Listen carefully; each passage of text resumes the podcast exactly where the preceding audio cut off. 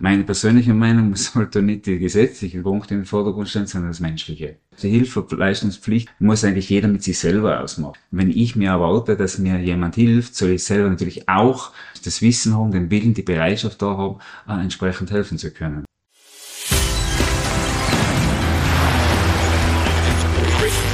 Gut zu wissen, der Erklärpodcast der Tiroler Tageszeitung. Hallo und herzlich willkommen zu einer neuen Folge unseres Gut zu wissen Podcasts. Heute wieder mit mir, Renate Bergdold. Hand aufs Herz. Wann war eigentlich euer letzter Erste-Hilfe-Kurs? Wüsstet ihr im Ernstfall, was zu tun ist? Wenn es euch geht wie den meisten, dann ist das Wissen um die Hilfe im Notfall nur noch irgendwo im Hinterkopf vorhanden. Ich habe mich deshalb heute mit dem Bezirksausbildungsreferenten vom Roten Kreuz Delfs, Walter Striegel, getroffen, der genau weiß, worauf man achten sollte, wenn man zu einer Notfallsituation hinzukommt. Bevor wir starten, gibt es aber wie gewohnt fünf Fakten zum Thema, die gut zu wissen sind. Unabhängig davon, wer einen Unfall verursacht hat, jeder Beteiligte oder Hinzukommende ist in Österreich dazu verpflichtet, die bestmögliche Hilfe zu leisten. Dabei sollte jedoch in jedem Fall die eigene Sicherheit im Vordergrund stehen. Strafbar ist unterlassene Hilfeleistung nur dann, wenn sie ohne Eigengefährdung zumutbar gewesen wäre. Beim BISA First Aid wurde europaweit Erste-Hilfe-Wissen von Autofahrern abgefragt. Geht es darum, Erste Hilfe leisten zu wollen, ist Österreich nach Finnland Europameister. Zumindest in der Theorie. 80 Prozent trauen sich zwar zu, Hilfe zu leisten, allerdings weiß nur knapp jeder Siebente, das sind 15 Prozent, was an einem Unfallort mit Verletzten zu tun ist. Mehr als 70 Prozent der Unfälle passieren in der Freizeit oder zu Hause. Seit 1973 ist hierzulande für den Führerschein ein verpflichtender Erste-Hilfe-Kurs erforderlich. Bei 42 Prozent der Befragten liegt die Kursteilnahme aber schon mehr als zehn Jahre zurück. Bereits beim Notruf sind Österreichs Autofahrer unsicher. Zwar denken knapp 89 Prozent der Befragten daran, einen solchen abzusetzen. Gefragt nach der nationalen Notrufnummer 144 können immerhin drei Viertel diese auch nennen. Die europäische Notrufnummer 112 hingegen kennen in Österreich nur 7%.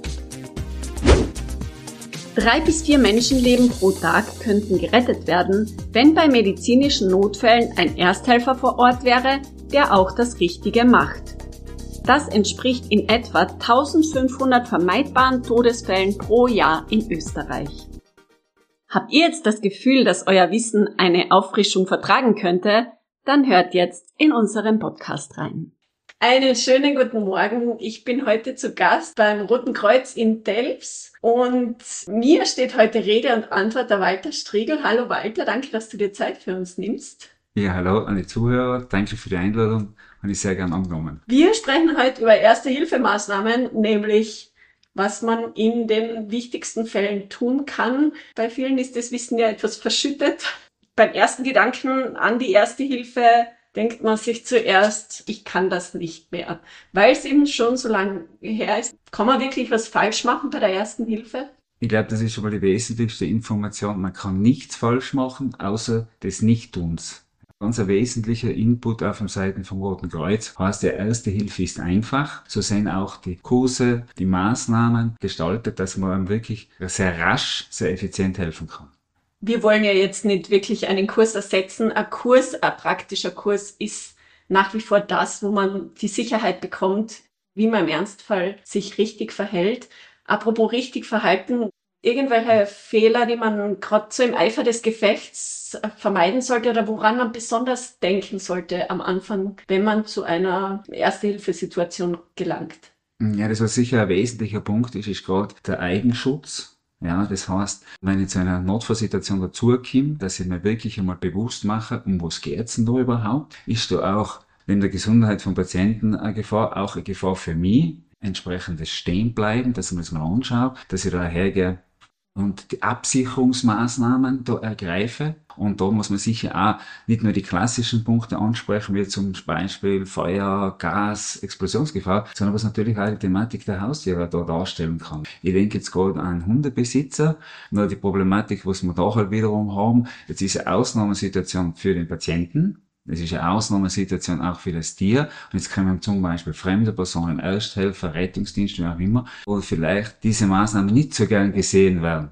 von Seiten des Haustiers. Und das gehört natürlich dazu, was man mitbeachten muss in der weiteren Versorgung. Wie verhält man sich, wenn so ein wild gewordener Hund einen nicht zum Herrchen lassen will? Da hat man ja kaum Möglichkeiten, oder? Das ist ja tatsächlich aus in der Praxis Riesenthema. Und da bittet man auch um Verständnis beziehungsweise Mitarbeit von den Angehörigen, weil so Aussagen, was man ja vielleicht von der Praxis her kennt, mein Hund hat noch nie was getan und so weiter. Das ist vielleicht nicht ganz ideal, sondern da erwarten wir uns als Rettungsdienst, beziehungsweise auch jetzt für den Ersthelfer gesprochen, entsprechende Mithilfe.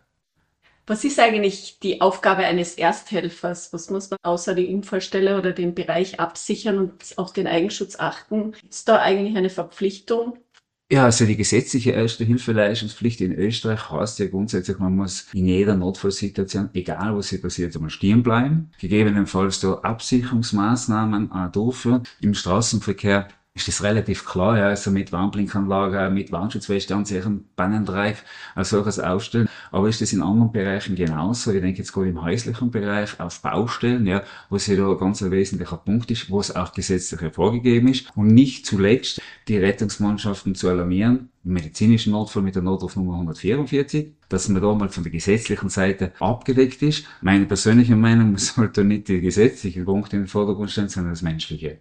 Das heißt, die moralische die Hilfeleistungspflicht muss eigentlich jeder mit sich selber ausmachen. Wenn ich mir erwarte, dass mir jemand hilft, soll ich selber natürlich auch das Wissen haben, den Willen, die Bereitschaft da haben, äh, entsprechend helfen zu können. Was sind denn so die häufigsten Ursachen für einen Erste-Hilfe-Einsatz? Die Bandbreite ist riesig, vom klassischen Fleischstellerpicken, was vermutlich jeder schon mal irgendwo gemacht hat, bis hin klarerweise zu Reanimationsmaßnahmen, die Anwendung vom halbautomatischen Defibrillator, wo wirklich Menschen sehr effektiv geholfen werden kann, wenn das sehr zeitnah als solches durchgeführt wird. Gibt es denn Unterschiede bei Männern, Frauen und Kindern, wie man Erste Hilfe leisten muss? Muss man da was berücksichtigen? Ich meine, das, was schon interessant ist, es gibt ja verschiedenste Untersuchungen, wo man sich ja angeschaut hat, also die Bereitschaft zur ersten Hilfeleistung, beziehungsweise auch die weiterführende Qualität. Und da sieht man halt schon, dass speziell Erste Hilfe leisten bei Frauen wesentlich attraktiver ist, wo es relativ rasch nach äh, da, wenn man so sagen darf, die Hand anlegen. Auf der anderen Seite, was man auch in den Kursen selber merkt, dass speziell eben bei Kindern beziehungsweise auch bei Jugendlichen die Bereitschaft zur Ersten Hilfeleistung irrsinnig groß ist, wenn dieser Funken übergesprungen ist. Das heißt auch, der Allgemeinheit einen entsprechenden Dienst zu erweisen und das das ist eine persönliche Erfahrung von mir, ja, also die kann ich jetzt nicht verallgemeinern,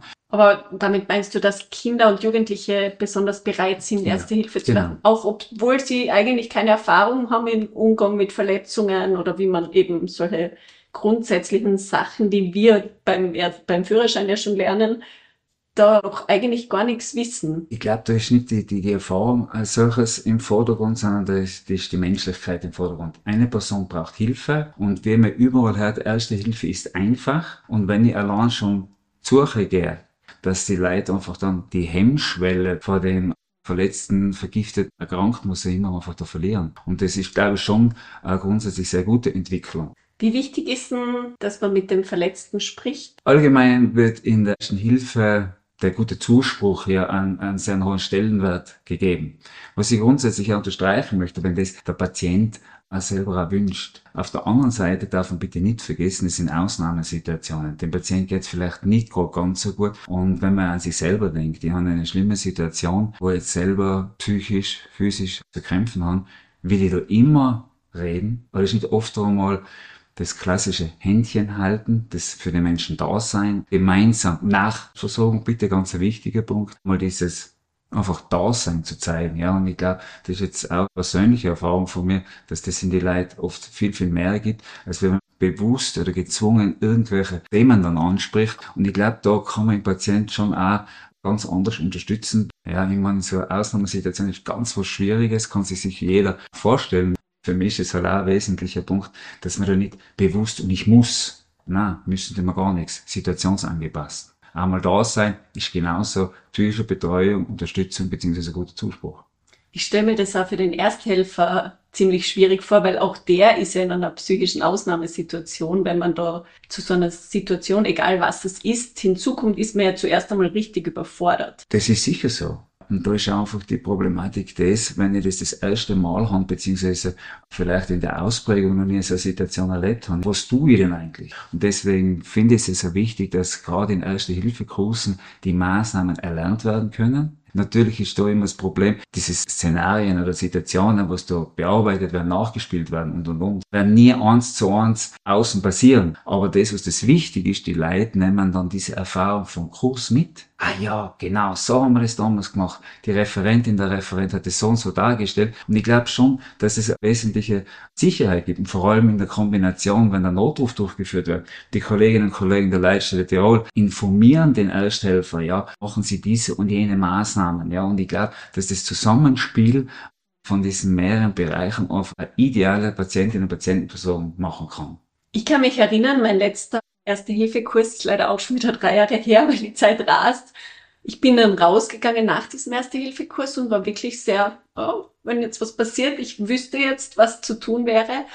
Und das ist aber ziemlich schnell gegangen, dass ich mir dann wieder gedacht habe, naja, wenn jetzt was passieren würde, ich hätte schon wieder vergessen. Wie oft sollte man denn so einen Erste-Hilfe-Kurs wiederholen? Also grundsätzlich ist es so, es gibt in vielen Bereichen auch diese gesetzlichen Vorgaben. Ja, also ich denke jetzt so gerade an die Vorgabe von den betrieblichen Ersthelfern. Das heißt ja in dem Zusammenhang ist diese Erste-Hilfe-Grundausbildung durchgeführt worden. Dann gibt es eben diese Vorgabe, dass man nach zwei Jahren eine vierstündige Auffrischung machen muss, beziehungsweise nach vier Jahren eine achtstündige. An dem orientieren sich natürlich auch die Empfehlungen. Auf der anderen Seite, und ich sehe das gleich, die Vergessenskurve, die ist ja eklatant. Und da muss natürlich auch jeder für sich selber entscheiden, okay, in welchem zeitlichen Rahmen möchte ich das machen. Meine persönliche Meinung ist, alle zwei Jahre gehört meiner Meinung nach Auffrischung als solches durchgeführt. Sprechen wir mal über die wirklich wichtigen Dinge, die man sehr schnell vergisst. Zum Beispiel, wie kann man unterscheiden, dass jemand bewusstlos ist oder dass wirklich Herz-Kreislauf still steht? Also da haben wir ja die Möglichkeit der Kontrolle der Lebensfunktionen, wie sie offiziell in der Lehrmeinung heißt. Das heißt, dass man hingeht, stehen bleibt beim Notfallpatienten, dass entsprechend kontrolliert wird, haben die ausreichend Platz zur Verfügung, ist ein Gefahrenbereich da, muss eine Personenrettung als solches durchgeführt werden, wer dann die betreffende Person laut und deutlich ansprechen, reagiert die betreffende Person mäßige Schütteln an den Schultern, um diese Kontaktaufnahme auf einer anderen Ebene durchzuführen, wenn die Person jetzt nicht situationsgerecht reagiert, also sich bewegt, aufschreit, dass ich den liegenden Personen da informiere, Herr Hollerwind, ich brauche da Hilfe, dass jemand den Rettungsdienst mit der Notrufnummer 144 alarmiert, dass weitere Person zum Beispiel einen ersten Hilfekasten hat, wenn gegebenenfalls halbautomatischer Defibrillator in der Nähe ist, dass der mal zum Notfallpatienten gebracht wird. Als nächstes gehe ich dann her, dass ich eben kontrolliere, ob der Patient ein Kleidungsstück hat, also wirklich angefangen vom Gürtel Hosenknopf, Krawatte, Maschel und so weiter. Ich beurteile, wie schaut's beim Mund aus, sehe offensichtliche Atemwegsverlegung, Erbrochenes im Mundbereich oder man sieht schon die Spuren auf der Seite, kommt der Blut entsprechend entgegen, ist zum Beispiel ein Speiserest ersichtlich, ist die Zahnprothesen quer rein, dass man da entsprechend den Kopf auf die Seite dreht, das Material dann entfernt und dann den Kopf anständig nackenwärts überstreckt. Und das ist ganz was Entscheidendes, ja, dass ich die Zunge vom Zungengrund anhebe, weil das Problem bei der Bewusstlosigkeit ist, dass die Zunge zum Zungengrund zurücksinkt, ja, und somit die Atmung nicht ermöglicht wird. Das heißt, die Lebensrettung im konkreten Fall ist ja, dass ich die Atemwege frei mache, Kopf nackenwärts überstrecke, die Atemwege sind somit offen, Patient kann atmen, ich überprüfe das maximal 10 Sekunden lang durch Sehen, Hören, Fühlen. Ich gehe dann her mit meinem Kopf zum Mund und Nase, werde dann entsprechend die Atemtätigkeit hören, weil mein Ohr relativ nah an Mund und Nase vom Patienten ist. Ich werde die warme Ausatmenluft fühlen, weil es einfach durch meiner Wangennähe ist. Und ich werde durch meine Blicke auf Brust- und Bauchraum selber prüfen können, oder sehe ich dass die betreffende Person entsprechend atmet. Wenn das vorhanden ist, dann wird sich der Brustkorb heben und senken und das zum wiederholten Maß. Somit weiß ich, okay, die Person ist nicht ansprechbar, aber die Kreislaufzeichen vielleicht durch Schlucken erkennbar, beziehungsweise durch Bewegen und dann werde ich sehr rasch den Patienten in die stabile Seitenlage dran. Somit ist garantiert, dass die Atemwege frei bleiben und der Patient weiterhin atmen kann. Im Gegenzug, wenn wir jetzt vom Atem-Kreislauf-Stillstand reden, da habe ich die Situation, Kontrolle der Lebensfunktionen wird ganz gleich gemacht wie vom vorigen Fall. Nur jetzt erkenne ich bei der Atemkontrolle, der Brustkorb geht nicht auf und ab. Die warme Ausatemluft kann ich nicht spüren, ja, und ich höre keine Atemtätigkeit. Und das Zeitraum ist ein ganz wesentlicher Punkt, in diese maximal 10 Sekunden einhalten. Und da sollten sich Ersthelferinnen wirklich auch bewusst sein, nehmen Sie sich die Zeit, um das wirklich korrekt und sauber auch zu beurteilen, um wirklich die hundertprozentig richtige Entscheidung zu treffen. Ja, weil es ist ja oft mal die Frage, traue ich mir das überhaupt? Wenn ich die Zeit einhalte, da kann sich jeder sicher sein, dann kann ich es eindeutig bei nackenwärts überstreckten Kopf beurteilen, ob diese Person schnauft oder nicht. Im Fall von einem Atemkreislaufstillstand stellt man fest, keine Atmung vorhanden, beginnt sofort mit der Herz-Lungen-Wiederbelebung, im konkreten Fall beim Erwachsenen beginne mit 30 Herzdruckmassagen und im Anschluss ich zwar Beatmungen selber durchführen. Parallel hoffentlich wurde schon der Rettungsdienst alarmiert. Der halbautomatische Defi kommt zum Patient. Das Entscheidende ist, dass die eine Person, die die Wiederbelebungsmaßnahmen durchführt, kontinuierlich weitermacht. Der zweite Helfer, der den Defi bringt, der soll parallel dazu den Defi applizieren. Das heißt, einschalten, die Defi-Elektroden aufkleben, ja. Und erst mit dem Zeitpunkt, wo dann das Gerät sagt, Patient nicht berühren, dass wirklich kein Kontakt zum Notfallpatienten besteht, dass die Analyse entsprechend entsprechend korrekt und sauber durchgeführt werden kann. Bei vorhandenem Kammerflimmern wird das Gerät dann entsprechend in die Schockabgabe empfehlen, was ich dann ja klarerweise als Mensch durchführen muss. Auch da achte wieder, dass niemand beim Patienten ankommt. Und sobald der Schock abgegeben wurde, ja, dass man sofort wieder beginnt mit der Wiederbelebung im Verhältnis von 30 zu 2. Diese Maßnahmen setze zwei Minuten durch, dann wird das Gerät mich wieder erinnern, so zwei Minuten sind vorbei. Ich erkenne das durch, dass der Patient immer berührt werden darf, dass das Gerät wiederum eine Analyse macht und gegebenenfalls die Schockabgabe also was macht. Das wiederhole ich so lang, bis der Rettungsdienst eintrifft oder dass der Patient Lebenszeichen von sich gibt und vor allem, weil man das in die große eben auffällt, ja, dass man diesen Zeitpunkt übersehen könnte, dass da das Herz zu früh anschlagen würde und ich würde trotzdem wiederbelebt, da kann man die Angst tatsächlich nehmen, aus dem Grund, weil man heute weiß, auch wenn der Herzschlag dann beginnt, wieder zurückkommt, dass der Körper, dass das Herz eine gewisse Zeit braucht, um wieder die volle Leistung aufzunehmen. Und die beste Aktion für uns als Ersthelfer ist einfach das, wenn ich dann erkenne, okay, der Patient hüstelt, der Patient bewegt sich, ja, der Patient schluckt vielleicht, er wehrt sich sogar, und mit dem Zeitpunkt klarerweise beende die Wiederbelebung als solches, kontrolliere nochmals die Atmung, dass es wirklich hundertprozentig ist, somit dran in die stabile Seitenlage. Und ein wichtiger Tipp, lassen Sie bitte den Defi einschalten, lassen Sie die Defi Beds oben kleben, ja, weil es ist nicht ausgeschlossen, dass der Patient in sehr kurzer Zeit wiederum in eine Kammerflimmern fällt und da soll natürlich sehr rasch wieder geholfen werden können. Zwei Fragen zum Defibrillator. Wie erkenne ich überhaupt, ob einer in der Nähe ist? Woher weiß ich das? Und das Zweite, wenn diese Situation eintrifft, die du gerade geschildert hast, sprich der Patient fällt wieder in einen Herz-Kreislauf-Stillstand, erkennt es das Gerät dann selber oder muss auch ich darauf achten?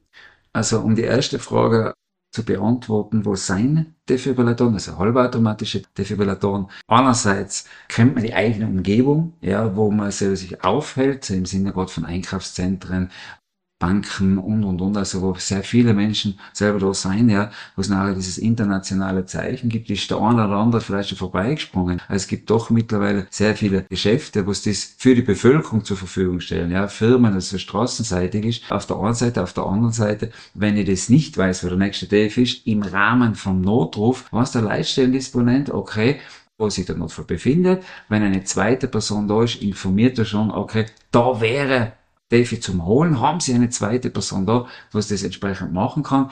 Und wie ist es bei der zweiten, also im zweiten geschilderten Fall, bei deinem Beispiel, wenn jetzt tatsächlich jemand wieder äh, zurückfällt in diesen Herz-Kreislauf-Stillstand und der hängt noch an diesem Defibrillator, erkennt das Gerät das oder muss man da selbst ein Auge drauf haben? Ja, grundsätzlich ist es so, dass das Gerät alle zwei Minuten den Kreislauf, sprich die Herztätigkeit des EKG überprüft, ja, und somit ist das automatisiert schon. Ja, das heißt, ich brauche grundsätzlich das nicht überprüfen, wobei natürlich sollte ich als Ersthelfer auch den Patienten konstant im Blick haben, ja, und natürlich würde ich auch entsprechende Veränderungen wahrnehmen. Also das heißt, dass ich die Atmung als sowas nicht mehr wahrnehme, dass entsprechend die Patientenfarbe sich im Gesicht verändert wird. Also solche Maßnahmen, natürlich soll ich entsprechend das kontrollieren, aber eben auch für die Kontrolle vom EKG wird das übernimmt 100% das Gerät. Und das heißt, meine Rolle als Ersthelfer ist dann abgeschlossen, wenn der entsprechende Rettungsdienst eintrifft. Genau. Das Zweite, was vielleicht viele beschäftigt, wir alle fahren ja mit dem Auto herum und eben, ich habe schon angesprochen, im Rahmen des Führerscheins war wahrscheinlich der letzte Erste-Hilfe-Kurs. Was gibt's denn da noch für Sachen, auf die man unbedingt achten sollte, wenn man zu einem Autounfall dazukommt? Ja, ganz ein wesentlicher Punkt ist eben dieses Stehenbleiben, wenn wir schon angesprochen haben, auch dieses Absichern, was ja auch zum eigenen Schutz als solches ist, dass man da auch klarerweise den Rettungsdienst sehr rasch informiert da ist natürlich auch immer die Frage, wann mache ich wie wo was. Die Situation ist bei einer stark frequentierten Straße ganz anders, als wie es im Ortsgebiet ist oder einer abgelegenen Straße. Und somit kann man auch dort mehrere Menschen zu Hilfe nehmen. Auch da kann man die Arbeiten aufteilen. Natürlich muss da im Vordergrund stehen einmal prima dieses Absichern und dann, dass das rasch der Rettungsdienst und die weiteren Maßnahmen durchgeführt werden. Die Problematik natürlich ist jetzt in abgelegenen Gebieten, dass ich mir das auch die Situation anschaue, um was geht's denn grundsätzlich, ist ein Gefahrenbereich da, auch da überlegen, kann ich zu der Situation überhaupt zurückgehen? Ja, ich denke jetzt gerade Rauchentwicklung und dergleichen bei Verkehrsunfällen. Und das ist ja auch ein wesentlicher Punkt, das eigene Leben, die eigene Gesundheit nicht in Gefahr zu bringen. Auch das muss legitim sein.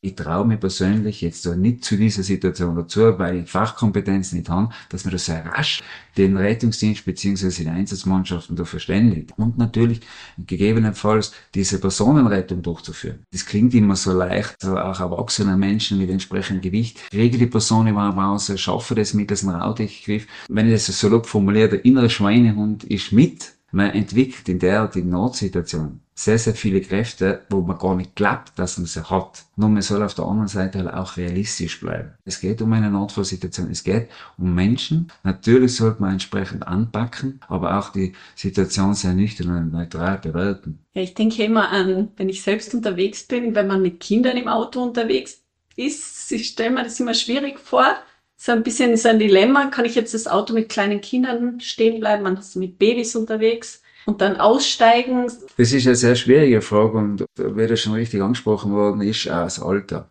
Ja, das ist natürlich auch für die Kinder im Auto eine sehr schwierige Situation. Die kriegen natürlich die Aufregung der Eltern, der Angehörigen mit. Und da kann man eigentlich nur im eigenen Interesse, nach dem eigenen Informationsstand und Möglichkeiten handeln. Ich denke jetzt gerade im Straßenverkehr, sprich die Möglichkeit mit der Warnblinkanlage, ist schon mal sehr, sehr viel getan. Wenn ich jetzt dann auch aussteigen möchte, beziehungsweise auch in der Lage bin, dass ich da bitte davor auf jeden Fall die Warnschutzweste anziehe und dann klarerweise auch das Bannendreieck und wenn es nur am Kofferraum ist, zusammenbaue, dass der nachfolgende Verkehr informiert ist. Also das ist schon eine gewisse Herausforderung, da optimal zu arbeiten. Ja. Eine weitere Situation, wo es ja wirklich vom Ersthelfer abhängt, ist der Schlaganfall, der auch in jedem Erste-Hilfe-Kurs besprochen wird. Und ich bin ehrlich, ich habe schon wieder vergessen.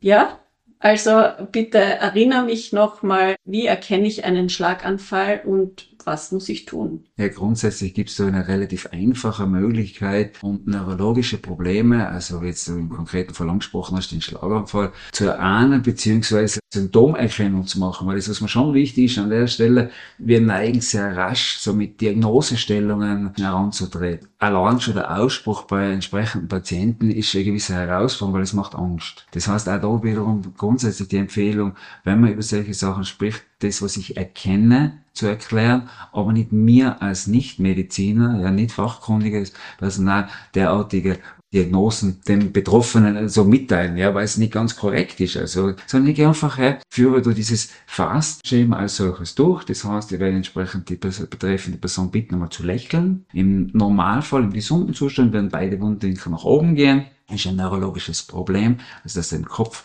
im Gehirnbereich eine Gestörung ist, dann wird vermutlich ein Mundwinkel nach unten hängen, eventuell, dass da ein bisschen erhöhter Speicherfluss gegeben ist. Und das ist schon mal der erste Hinweis, Hollerwinter kann ein Problem im Kopf als solches bestehen. Der nächste Buchstabe von diesem Fastjam ist das A, abgekürzt in dem Fall für die Arms. Heißt im konkreten Fall, ich werde hergehen, die betreffende Person bitten, dass sie beide Augen anhebt, die Augen schließt und versucht, die angehobenen Arme in der gleichen Position zu halten.